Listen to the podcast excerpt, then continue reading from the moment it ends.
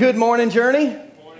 So I'm going to try to preach like a champion today. Like that's the first time that sign has ever been in my office. It doesn't hang there uh, often, but I'll, I'll, do my best. So thank you for being with us so much um, on Father's Day. Happy Father's Day to all the dads and the granddads and maybe the fathers to be who are with us today. You know, my life changed forever on July 31st, 2001. That's when my first son was born.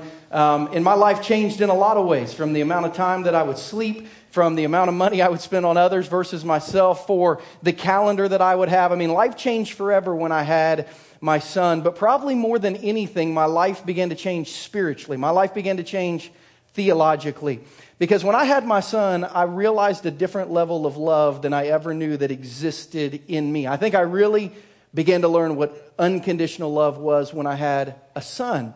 And I had never viewed God as loving me unconditionally until I had a son and I realized God loved me not only the same way, but much, much deeper than I love my own son. So my life changed when I had kids because it, it helped me see God in a different way. And then a few years later, I had a daughter.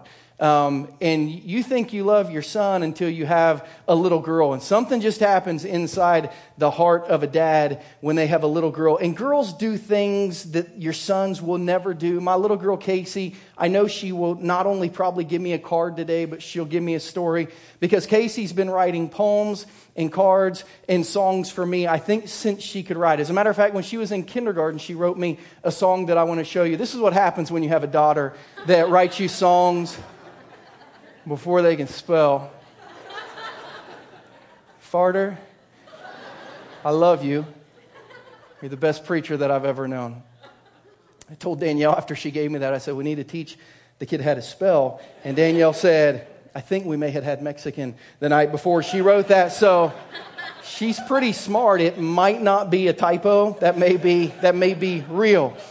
But at any rate, when I had kids, God is Father became a whole new concept to me in my relationship with God, which is rare um, because I had grown up in church.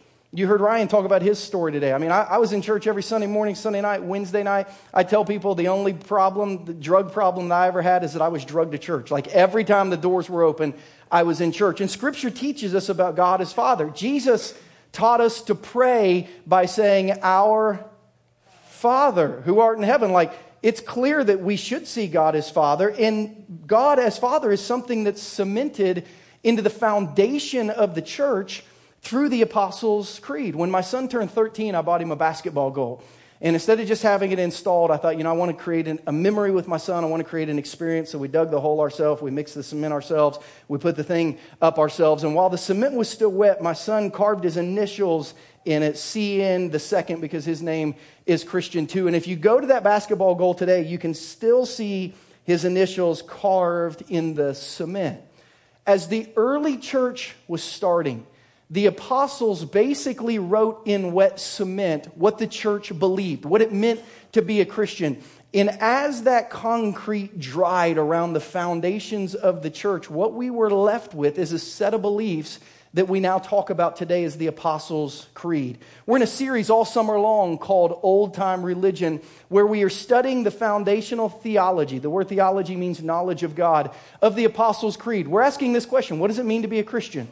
Like 2,000 years ago, what did it mean to be a Christian? We're looking at what we believe, why we believe it, and how that belief should spur our life. So, inside your bulletin is this little card that says the Apostles' Creed. I want you to reach for it now. If you've already turned on your JCI app and you're not yet to ESPN highlights, you'll see the Apostles' Creed on that app. And it'll also be on the screen, but most difficult to read on the screen because it's one line at a time. And every Sunday this summer, in honor of the foundational theology and the teaching of the apostles. We're going to stand and read together the Apostles' Creed. So, would you stand with me right now with this card in your hand or your app opened up on your phone or tablet or directing your attention to the screen? And let's together for 2,000 years remind ourselves what it means to be a Christian and follow Jesus. Here's what it says I believe in God, the Father Almighty, creator of heaven and earth. I believe in Jesus Christ, God's only Son, our Lord who was conceived by the Holy Spirit, born of the Virgin Mary, suffered under Pontius Pilate, was crucified, died, and was buried. He descended to the dead. On the third day, he rose again. He ascended into heaven. He is seated at the right hand of the Father, and he will come to judge the living and the dead. I believe in the Holy Spirit, the Holy Catholic Church, the communion of the saints, the forgiveness of sins, the resurrection of the body, and the life everlasting. Amen. You may be seated. Last week we talked about the first two words of the Apostles' Creed, I believe. We talked about what it means to believe. We talked about what it looks like to believe. And we talked about unbelief, and we challenged that a little bit. Today we're going to talk about believing in God as Father Almighty. And next week we're going to talk about God as Creator. The first three weeks we are getting up and going quick. But let me ask you a question today Do you believe in God as a Father? Do you believe in God as a good, good Father? Because Jesus wants us to have that picture. If you have your Bibles, go to Luke chapter 15. Because in Luke chapter 15, Jesus was trying to teach us about a picture of God's heart. All throughout the, ch- the chapter, Jesus is trying to show us a picture of God's affection for humanity, of God's long suffering for humanity, of God's patience with both the religious and the irreligious. And in Luke chapter 15, God says, here's, Jesus says, here's how I want you to view God. Now, this is a pretty famous Bible story if you've grown up in and around church. And if you haven't grown up in church, we're so glad you're here today. If you're not a Christian, we're so glad you're here today. I hope you'll learn some things about God and Christianity today that maybe you never knew, and they'll spur some questions we can answer. But you might know Luke chapter 15 if you're a church person as the parable of the prodigal son. And it is about a prodigal son. But underneath the truth of the prodigal son is the truth of a father that Jesus wants us to see God as. And let me say this to those of you who had great dads and Father's Day is great for you. We're going to show you a picture of a great dad today. For those of you who have already tuned out because I've said, I want you to see God as Father, and you don't have a good relationship with your dad, or maybe your dad left early, or maybe you suffered at the hands of your dad, I want you to know that Jesus is going to show us a picture of God as a good Father, not your Father. So I want you to try as much as you can to remove your experience of dad from your life. And I want you to lean into what dad should look like as we learn about a good father from Luke chapter 15. Jesus is teaching. He's in the third of three stories about the heart of God. And here's what it says in Luke chapter 15, starting in verse 11. Jesus continued There was a man who had two sons. The younger one said to his father, Father, give me my share of the estate. So he divided his property between them. Not long after that, the younger son got together all he had. He set off for a distant country, and there he squandered his wealth in wild living. After he'd spent everything, there was a severe famine in that whole country, and he began to be in need. So he went and hired himself out to a citizen of that country who sent him to his field to feed pigs. He longed to fill his stomach with the pods that the pigs were eating, but no one gave him anything. When he came to his senses, he said, How many of my father's hired servants have food to spare? And here I am starving to death.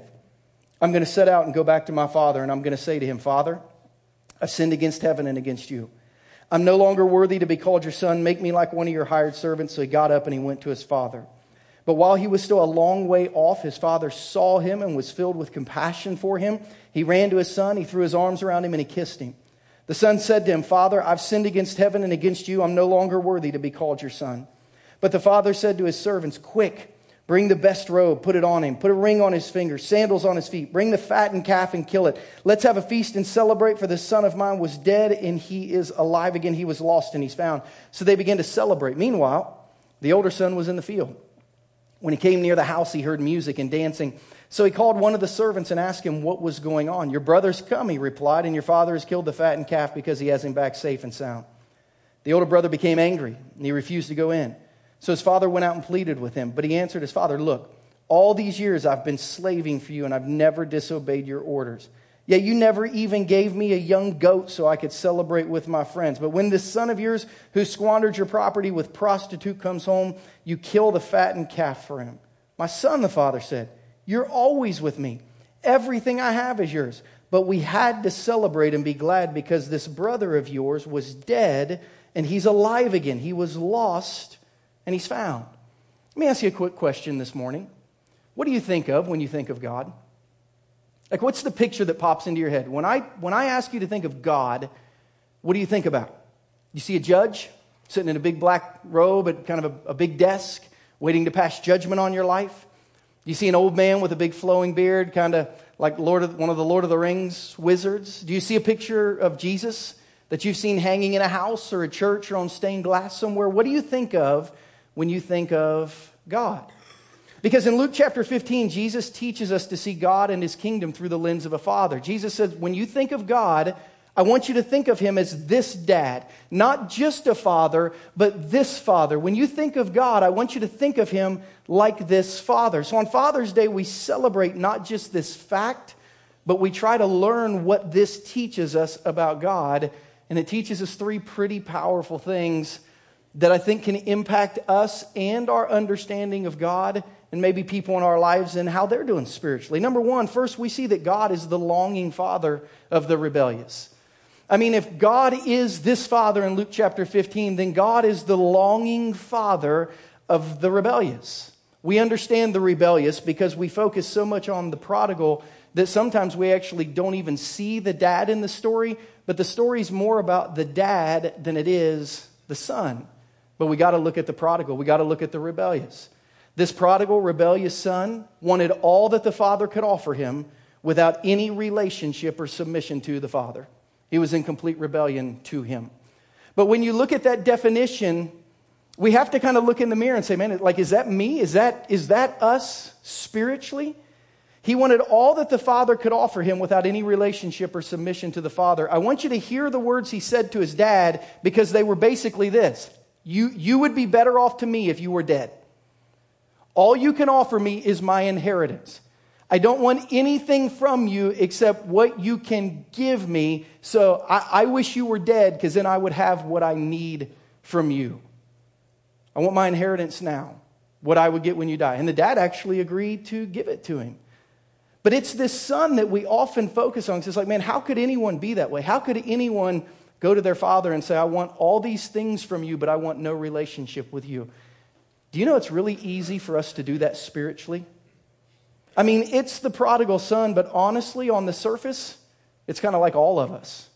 I mean, all of us can fall into this uneven ground spiritually. Let me ask you this question. Maybe it'll help you discover it a little bit today. Are you here today out of devotion or out of duty? All the women were like, that's a great question. All the men are like, he said duty. Because, like, we've got some guys in our church that we're still praying for. But let me ask you a question again now that you're back with me. Are you here out of devotion or are you here out of duty? Like, are you here because you love God? And like when you worship, it feels like you're with God. And when you listen to His Word, it, it feels like you're close to God. Or are you here because it's Sunday and on Sunday you go to church? It's just a duty that you do. You're, you go to church on Sundays. Let me ask it another way. If God would give you forgiveness for all of your past and eternity for all of your future, and not require anything of you in the present, would that be easier for you? Would that be better for you? Would that be a better deal for you? Like if you could have forgiveness for your past and heaven for your eternity without any commitment in the present, would you take that deal?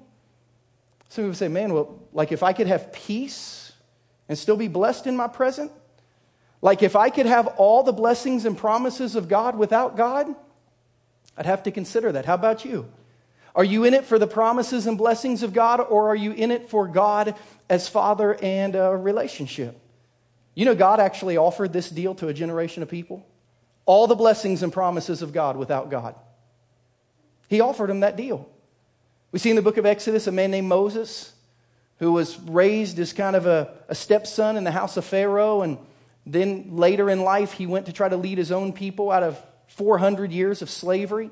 God worked all these kind of miracles in the land of Egypt to allow them to get out to the desert, but the entire time in the desert, they were questioning God and should we be here and should we do something else and when are we going to get to the land? God had promised them a land, a nation, protection, uh, identity. God had promised them all these things, but they grumbled against God so much that in Exodus 33, verse 3, God said this to Moses Listen, go up to the land flowing with milk and honey, but I'm not going with you. Go up. You can have it. You can have all the blessings I've promised you. You can have all the promises that I've given. Just take them, but I'm not coming. You can have all the blessings and promises of God, but no God. And Moses in verse 15 said, No deal. No deal. Moses said, For me, it's not about the promises of God, it's about the presence of God. And Moses said, I'd rather live in your presence today than your promise tomorrow without your presence, so I'm not moving. You don't go, we don't go. Would you, would you take that deal? All of the blessings and promises of God without God? Or would you say no deal? I'd rather have God without the blessings and promises because the presence is the most important part of the promise. We meet a son today that wanted all that the father could offer him without any real relationship or submission to the father until he was in need. The scripture says when he was in need, he came to his senses and thought, I'm going to starve to death here. At least the guys who work for my dad have stuff to eat. Maybe I should go back. And the hope of this rebellious son when he hit rock bottom, his hope was that he had a forgiving and grace filled father. His hope was that I know my dad well, and my dad is a forgiving man. More than that, I know my dad well, and my, my dad is a grace filled man. The word grace means undeserved favor. He basically said, My dad will not treat me as my deeds deserve, but my dad will treat me according to his good heart. I can go back to my dad because he's not going to hold my life against me. M- my dad will treat me with undeserved favor. Am I the only person that my freshman year of college kind of lost my mind a little bit when I finally like got out of the house and got to be on my own? I did not make the best decisions between my senior year of high school and my sophomore year of college. One of the worst decisions I made when I was a freshman at Liberty University in Virginia um, is my roommate and I were out, and we had some girls that we just met, uh, and we decided to play it real close to curfew one night. I played football there, and we had to be in bed at a certain time every night. If we weren't, we'd have to run for two weeks every day at 5 a.m. And we were cutting it real close. As a matter of fact, too close. And we kind of looked up and we thought, we're going to be late. So, man, we jumped in our car and we started flying back to school. And in the process of flying back to school, I ran a red light right as a car was coming through the intersection and I drilled them. Thank God nobody was hurt. I caught like the last back panel of their car and their driver's side tire, spun the car around several times, didn't do a ton of damage to mine. It made theirs undrivable. So until 2 a.m., I'm sitting at the stoplight thinking I'm going to be like anyone I know in authority, I'm going to be in trouble with, you know, when I finally get home. And sure enough, I was. We ran every day for 5 a.m., and the cops came and they filed a police report, and it was awful. But about two weeks after that, the couple that was in the other car, um, their attorney, their insurance um, person just started harassing me. I'm an 18 year old college kid, and they started calling me every day, demanding money, demanding this. We're going to come to school. We're going to find you. Um, it, my grades started tanking. I couldn't sleep. Like I, I was just dying inside from the consequences of my mistake. All my fault, but it was killing me. And I remember calling my dad after two weeks saying, Dad, I don't know what to do. They call me every day. Dad, they leave voicemails every day. They say they're going to come to campus. And I remember my dad saying, What's the phone number they ask you to call them back on? And I said, Why? And he said, What's the phone number they told you to call them back on? And I gave my dad the phone number, and he said, I'll call you right back. 15 minutes later, my phone rang, and it was my dad, and he said, You won't hear from them anymore. And I said, What'd you do? And he said, You won't hear from them anymore. I've taken care of it. I didn't deserve my dad's grace at that minute. My consequences, my wreck, my money, should have all been on me, but my dad took care of it. And I was glad in that moment to have a grace filled, forgiving, strong dad who would fight for me. And that's who God wants to be for you. Regardless of how reckless you've been, regardless of how rebellious you've been, regardless of you know, how much you've made it about you other than God and you've taken his blessing but not had a relationship, God always is a longing father to the rebellious who wants to fight for you and who will show grace to you. God is a longing father of the rebellious. Whether we're off track a little bit or a lot, God is a longing father of the rebellious. He's also, secondly, the loving father to the self righteous. If we look at this story, we focus on the prodigal son, we focus on the father. Rarely do we focus on the older boy, but there's a spiritual wake up call for everyone who considers himself a Christian written into this story about this second son. And what we learn from this Bible text is that over the course of life, all of our spiritual motivations ultimately get revealed. Like if you just live long enough, your spiritual motivations are going to be uncovered. And there's a verse in Luke chapter 15 that doesn't really kind of stand off the page until you look a little deeper and then you look into your own heart. The younger son comes home The dad's throwing a party. The older boy comes back, and now he's ticked at his dad. He won't even go in the party, so his dad has to go out and talk to him and say, Come on, you got to come in. Listen to what the son says in Luke 15 29. The son answered his father, Look, all these years I've been slaving for you. I've never disobeyed your orders. Yet you never gave me even a young goat so I could celebrate with my friends. Listen, I don't believe this son served his entire life feeling like a slave, hoping to get a goat. Like, I don't believe that was his initial motivation in life. But what happened is this moment in time revealed that his heart was no better than his brother's. He was the exact same person as his brother, just with more patience and a little more polish. I am with dad for what dad can give me, not who dad is. And when push came to shove, kind of he just kind of vomited out this motivation of where's my goat? Let me ask you a question today. What's your goat? What's your goat? So, what do you mean, what's my goat? What's that thing that'll convince you to walk away from God? What's that thing that ever so slowly, and you may have not even realized it yet, has taken your, your, your connection to God and moved it from relational to transactional? From relational, I want to be with you, to transactional, you better come through for me. You know, I've never met anyone, I've prayed with hundreds and hundreds of teenagers and adults who have given their hearts to Jesus. I have never, in any of those moments, prayed with someone and said, Tell me why today you want to follow Jesus. I've never had anyone say, I want to follow Jesus so I'll never get sick, so I'll never get injured, so I'm always healthy. I've never had that be anybody's motivation to connect relationally with God. But I can't tell you how many dozens of Christians I've seen question God because they didn't get their goat. Their health is bad, they're sick, they're hurt, and all of a sudden they wonder if God is good. Where's my goat? Like their relationship has moved from relational to transactional. Where's my goat? I've never prayed with anyone who said yes to Jesus said, Tell me why you want Jesus in your life. And they said, So I can always have financial security and never have financial stress. But I can't tell you the number of Christians I've watched question God because of financial stress. Their connection started out relational, but it moved transactional because they didn't get their goat. I've never been with someone who has said, I, I want to say yes to Jesus because I want job security my entire life. That's never the motivation to connect with Jesus. But I've watched people consider disconnecting from Jesus because they lost their job and they didn't even realize it, but somehow they went from relational to transactional. I've never prayed with anyone who said, I want to say yes to Jesus because I never want my family, friends, or any relationships I have to be in crisis or to live through heartache.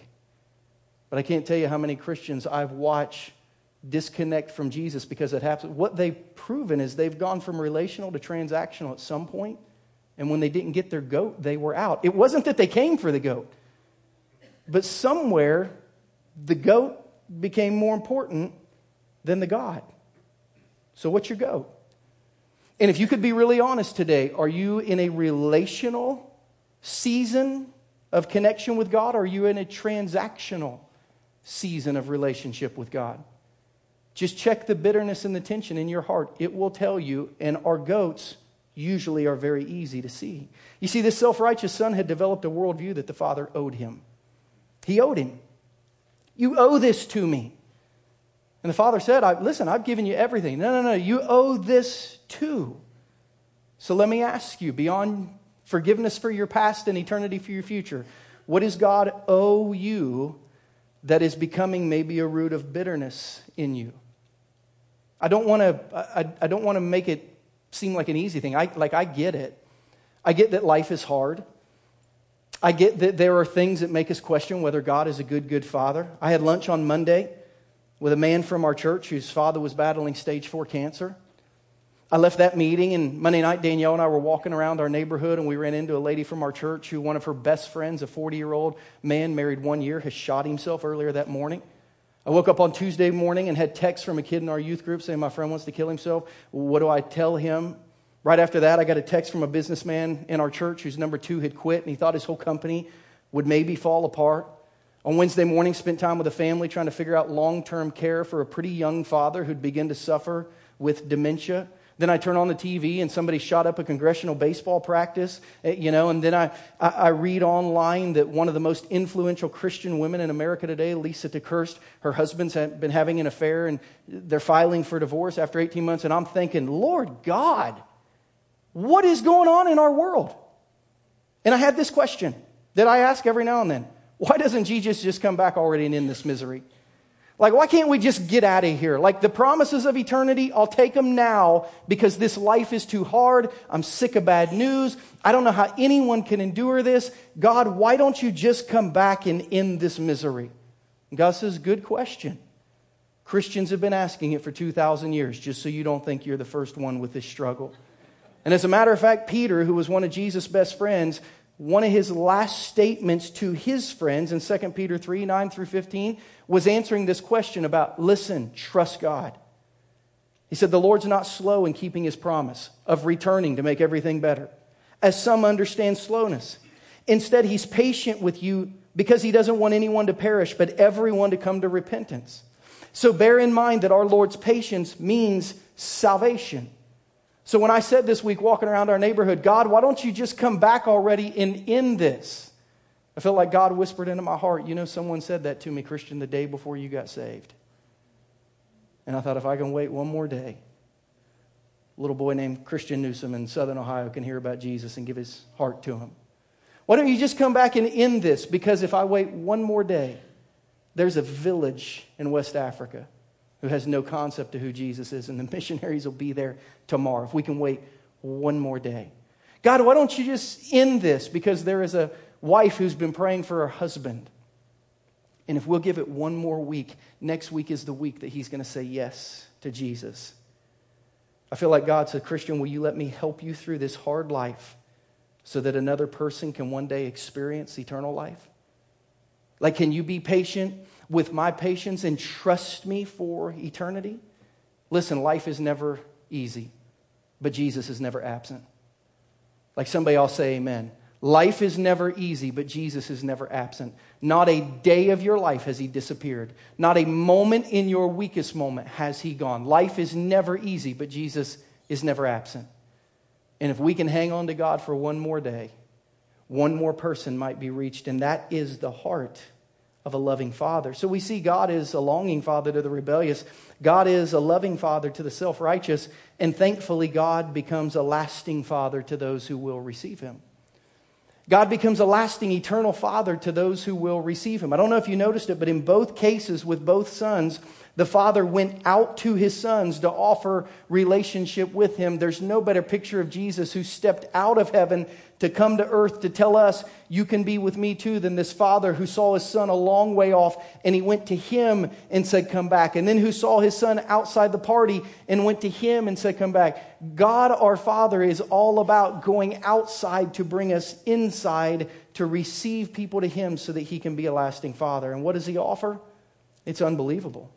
In Luke chapter 15, verses 22 through 23, we see the heart of a father and we see what a father can offer those who would receive him. He said to his servants, Quick, bring the best robe and put it on him. Put a ring on his finger, put sandals on his feet, bring the fattened calf and kill it. Let's have a feast and celebrate. To those who would receive the father, there's so much spiritual symbolism written into these two verses. The father said, Put a coat on him. A coat 2,000 years ago and even 4,000 years ago would signify, would symbolize protection. It would protect you from the sun's hot rays in the summer. It would protect you from the cold winter nights in the desert in the winter. When you had a coat, you had protection. The Father was basically saying, If you will come to me, I'll receive you and I will protect you in your life. He said, put a ring on his finger. The ring symbolized connection. The ring probably would have been a family ring, some kind of family crest or family heirloom. The ring would have said not only to the son, but everyone who knew the son, the son is connected to the father. The merchant would know that the father's money is good with the son. The friends would know the father is good with the son, so we'll be his friends too. The town would know the son and the father are connected because of the ring that he wore. The father said, put sandals on his feet from the Old Testament scriptures to the New. When we talk about sandals and feet, we're always talking about direction in life life and stability in life from Psalm 119, 105, where it said God's word directs our paths one step at a time, to Ephesians chapter 6, when we see that God puts on our feet the preparedness of spiritual stability for the hard things in life.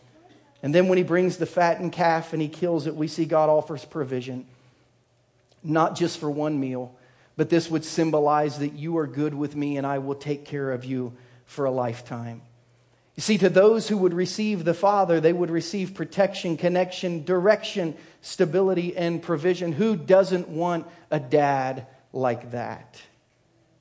The apostles 2,000 years ago invited people into a relationship with God based on their knowledge of Him as the Father from Luke chapter 15. And they tell us 2,000 years later that Christians believe in God, the Father Almighty, who is a good, good Father.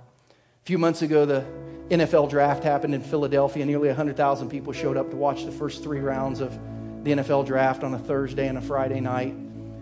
The weekend before the draft, the Tennessee Titans GM should have been preparing for the draft with his team, but he took a day off to go to an event in downtown Nashville at the Omni Hotel that was raising money for childhood diabetes. It was a black tie event, nearly a thousand people in the room. They had a meal, they celebrated some kids, they did some things, and kind of to end the night, they had an auction, a live auction where they would raise money for research against childhood diabetes. Then the event went on and they raised thousands and thousands and thousands of dollars. But the last item up for bid was a painting called Dreams of the Future painting. A dozen kids under the age of 13 who had type 1 insulin dependent diabetes had basically made a painting where they had all painted one phrase of what their dream would be if they could be cured of diabetes. And the kids lined the stage beside the painting as they began to auction it off. Started at $500. Who will give me five? Someone gave five. And he said, All right, we've got five. Who will give me a thousand? And a guy gave a thousand. And as the auctioneer kept shifting his eyes he noticed that somebody on the right would outbid everyone. They bid here and then he would bid. Then they bid here and he would bid. And after a few minutes, he looked over and he realized that the guy never put his bid card down. Bid card 486. As he did the auction, he realized this guy literally never put his hand down. And eventually, everyone in the room realized this guy didn't put his hand down. He was going to win this. And then one of the little girls on the stage, an 11 year old girl named Taylor, looked out and saw the bid card in the air and realized that it was her dad, Tennessee Titans general manager, Jon Robinson. And as people realized what had happened and they realized they weren't going to outbid him, Jon, with tears streaming down his face, and his little girls with tears streaming down her face, she came to the front of the stage and he walked up with his bid card still in the air because he wasn't going to lose it. And he met her at the front of the stage. You can see the picture on the screen behind me. And as they hugged and cried, the room erupted in applause while the auctioneer kept going 8,000, 9,000. Finally, he got to 10,000. And he basically realized this dad will pay whatever we want. And he shut it off and sold it to him for $10,000. As the dad turned around, dad and daughter, arm in arm, tears rolling down their face, the whole room knew his father was going to fight. Later in an interview, somebody asked him what came over him. He said, When I put the bid card up and I realized that others were going to be bidding against it, I realized I wanted my daughter to know that nobody would fight longer, nobody would pay more, nobody would give more to help their child than I would give on this night for my daughter. That's the picture of a good, good father. That's the picture of a longing father, of a loving father. You need to understand today no one will fight longer for you than God our Father. No one will pay a higher price for you than God our Father. And no one will leave their card in the air longer than God our Father. He'll leave it there until you meet Him. So, do you know Him? Maybe you're kind of in a rebellious state where you've come to God for what He can offer you, but you've disconnected relationally. He's going to hold His bid card up until you meet Him again. Maybe you're here today and at some point your faith has gone from relational to transactional. You didn't even realize it, but you're more focused on your goat than your God. God is going to leave His bid card up until you meet Him. And maybe you're here today and you're not a Christian at all, but if this God exists and you realize He's not going to put the card down, until He's given you all the chances you need to meet Him. Maybe today you want to say yes to Jesus. Would you bow your heads and pray with me this morning?